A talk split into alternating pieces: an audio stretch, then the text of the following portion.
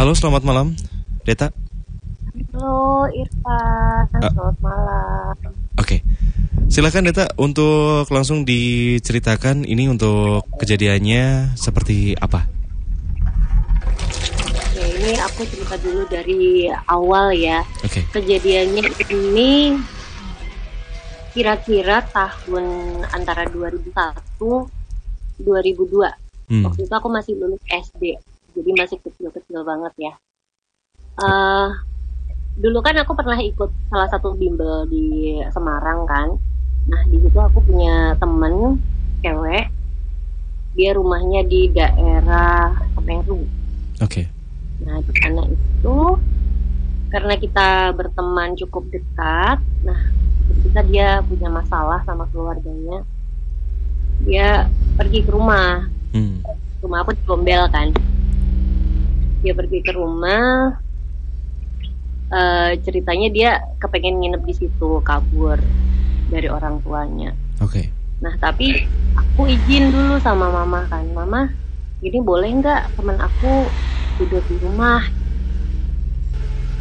Terus mama bilang jangan anak perempuan kok tidur di rumah orang. Dah eh, kamu kasih tahu teman kamu dia pulang kamu antar dia pulang oke. Hmm.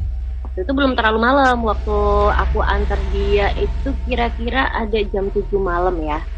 Nah pada tahun 2001-an itu eh angkutan belum seramai sekarang. Ya, kalau sekarang kan sudah ada ojek online ya. Nah kita bisa pulang pergi jam berapapun. Nah zaman dulu tuh hanya ada angkot hmm. di Jatinangor itu cuma ada namanya angkut plat hitam. Jadi kayak mobil-mobil L300 seperti itu Eh, rutenya antara Jatinangor sampai daerah Semeru sana dan seterusnya. Saya nggak tahu. Nah, nah di situ aku antar dia pulang, udah ngobrol sama bapak ibunya. Eh, setelah itu sekitar jam 8 setengah 9 aku pamitan pulang. Pikir aku aku mau nyegat angkot lagi di sekitaran Semeru itu. Nah ternyata sudah nggak ada angkot yang arah balik lagi. Aku tunggu cukup lama sekitar 30 menitan di situ nggak ada angkutan yang arah balik lagi ya udahlah daripada aku nggak pulang ya kan ya, akhirnya aku berjalan kaki lah dari Semeru ke Jatingaleh tapi lewat uh, Telaga Bodas hmm. nah lewat jalan yang di dalam itu ya mas ya? Ya, nah di situ sampai Semeru bagian atas aku lihat ada beberapa orang pemuda. Dia nawarin loh mbak dari mana? Mau ke mana? Gitu. Bilang mas kok sendirian aja. Yuk eh, tak antarin pulang aja. Di daerah sini rawan loh.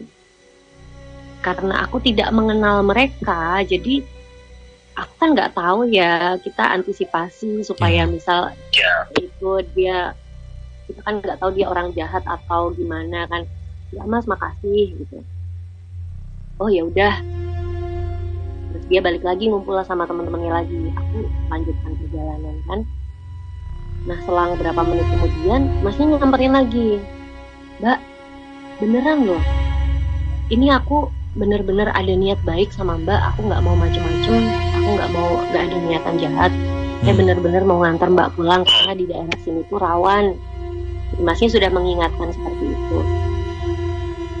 Terus sekali lagi aku tolak dia kan. Karena aku nggak kenal jadi takut kenapa-napa mending nggak usah gitu "Eh, udah mas nggak apa-apa saya jalan sendiri aja gitu. Ya udah masnya balik lalu aku melanjutkan perjalanan.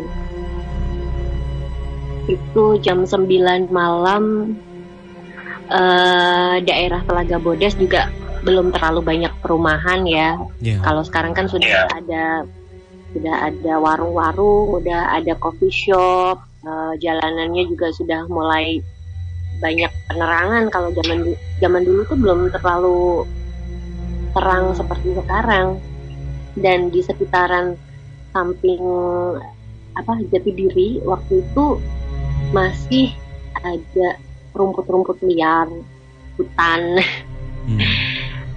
nah di situ sampai jalan kecil itu di tengah-tengah terowongan situ kan ada kayak tempat pembuangan sampah ya mas ya. Oke. Okay. Hmm, di situ kan kalau di sekitaran pembuangan sampah itu biasanya ada kayak karung-karung sampah pemulung gitu kan. Yeah. Nah dari kejauhan tuh aku lihat itu itu. Aku lihat karung karung sampah itu. Aku pikir emang beneran karung sampah. Ya udahlah aku jalan, jalan sendiri uh, di sebelah kiri itu kan melipir kalau bahasa Jawanya melipir melipir ke kiri. Hmm. Makin deket, makin deket, aku perhatiin lagi kok karung sampahnya tambah gede, tambah gede. Itu apa? Tapi aku belum menaruh curiga apa-apa. Aku masih melanjutkan perjalanan. Merinding aku. Tiba-tiba merinding. Oke. Okay. Lalu uh, uh, aku dan hmm. gimana? Nah setelah aku kira-kira jarak 10 meter dari tempat pembuangan sampah itu aku baru sadar ternyata yang aku lihat itu adalah pocong. Pocong besar banget. Dari itu kira-kira ada kali ya tingginya sekitaran 2 meter ya. Dia besar, uh, dengan wajah wajahnya hitam lalu uh, dia tuh kayak nyender di pohon asem asem iya pohon asem ya jadi pohonnya itu tuh tinggi besar terus uh, kayak pohonnya tuh ngerunduk gitu loh. Kayak mayungin mayungin jalan gitu. Nah itu tuh pocongnya tuh dia nyender di situ gitu wah langsung aku kaget. Langsung astagfirullahaladzim kan gitu kan ya. Nah di situ aku langsung komat kamit tuh komat kamit. Minggir ke sebelah kanan sambil baca-baca doa sebisanya gemeteran kan aku di situ. Hmm. tapi sambil terus melanjutin perjalanan gitu loh semoga dia nggak ngejar nggak ngejar nggak gimana gitu. Nah sampai di pertigaan. Jalan apa ya itu ya? Karangrejo ya? Sampai di pertigaan Karangrejo udah mulai rame kan di situ. Nah tiba-tiba si Mas tadi nyamperin lagi gitu. Hmm. loh Mbak udah ya tak awasin sampai sini aja gitu. Nah aku bingung. Maksudnya apa Mas? Loh dari tadi tuh saya ngikutin Mbak di belakang. Hmm. ah ya aku bingung kan? Hah? Ngikutin saya? Iya. Ini dari tadi ngikutin mbak. Dari belakang saya khawatir mbaknya kenapa-napa. Kan saya udah bilang di sini tuh kawan takutnya mbak kenapa-napa ya udah tak ikutin aja di belakang saya tadi muter di sini tiga kali tiga kali mas bayangkan dan selama aku jalan di situ sumpah demi apa pun aku nggak melihat apa-apa Gak ngeliat apa-apa maksudnya? maksudnya aku nggak melihat Timas itu tuh ngikutin aku. Hmm. Perasaan tuh aku cuma jalan di jalan yang lurus gitu aja tuh dan aku sendirian. Oke. Okay. Aku sendirian. Aku nggak melihat si Mas itu tadi ngikutin di belakang atau muter tiga kali di sekitaran situ aku nggak lihat sama sekali. Tapi masih aku masih nggak berpikir yang macem-macem ya. Oh iya Mas, makasih Habis itu aku lanjutin perjalanan pulang dari arah Karangrejo lewat jalan dalam itu menuju ke rumah. Nah, pas mau sampai rumah, kakak aku yang nomor tiga itu dia tahu datang naik motor sambil nangis. Loh kenapa mbak? Aku kamu tuh loh tak cariin ke mana-mana. Aku udah sampai rumah teman kamu, tanyain orang tuanya. Aku muter nututin jalan di situ tuh aku nyari kamu nggak ketemu. Hmm. mbak aku gitu loh aku aku juga bingung kan loh aku nggak ke mana-mana aku juga lewat jalan situ aja mbak aku tuh sambil sambil ngelap air matanya dikirain tuh aku hilang aku dijahatin orang atau gimana. Enggak.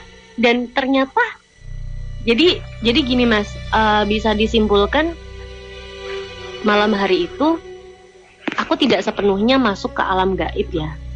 Hmm. tapi uh, baru setengahnya mungkin. Karena di situ aku tidak melihat orang yang ngawasin aku sedangkan mbakku tidak bisa melihat aku ada di situ. Padahal akunya tuh ada di situ